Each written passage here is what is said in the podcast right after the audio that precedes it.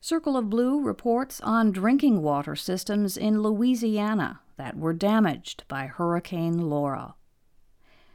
Last week, five hurricanes and tropical storms were swirling in the Atlantic and Gulf of Mexico, but Jude Primeau was still thinking about the last storm that hit his community.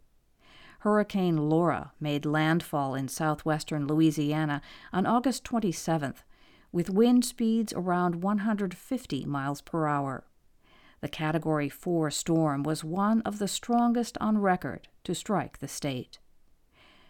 Laura came ashore in Cameron Parish, and its wind and water took a toll on Waterworks District 7, where Primeau is the district president he said that debris struck fire hydrants and snapped them off.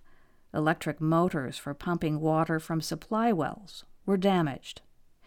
With fewer than 7,000 residents, Cameron is one of the state's least populated parishes, but it took the lion's share of the storm. As Primeau put it, it's a lot of catastrophe. Waterworks District 7 serves around 900 people.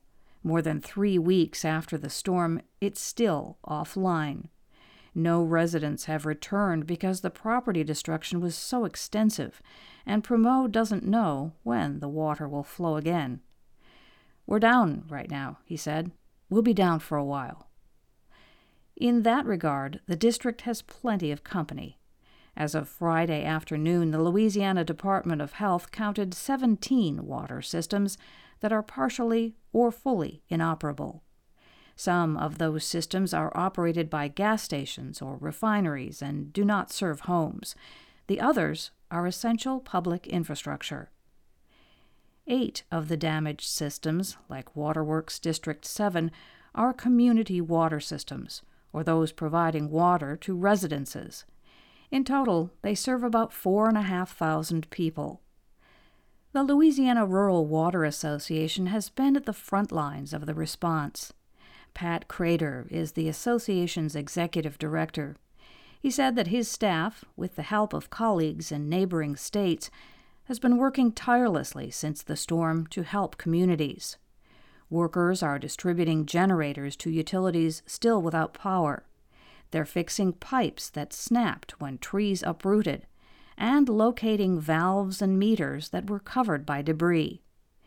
Credeur told Circle of Blue a lot of the water mains that were buried three, four, five feet, some of them have been brought to the surface and broken too. So those things have to be replaced so the whole system can be pressurized. Even for residents who have returned, challenges remain. Some areas of Cameron Parish do not yet have electricity. Based on experience after Hurricanes Rita and Ike, an office administrator in District 10 guessed that it might be three months before grid power is completely restored in her district.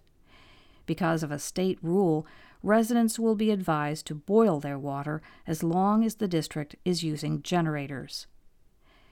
With the accelerating pace of large disasters in a warming climate, people are having to run faster and faster just to stay in place. Primeau, whose main job is with the Louisiana Department of Transportation and Development, is someone who wants to step off that treadmill.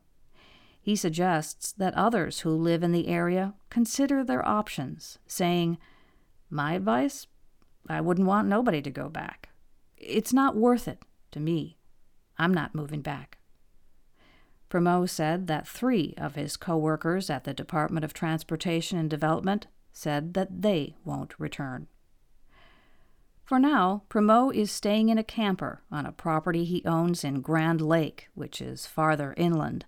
It's where his son lives, and where he plans to rebuild. It's not the first time he's lost a lot to a storm.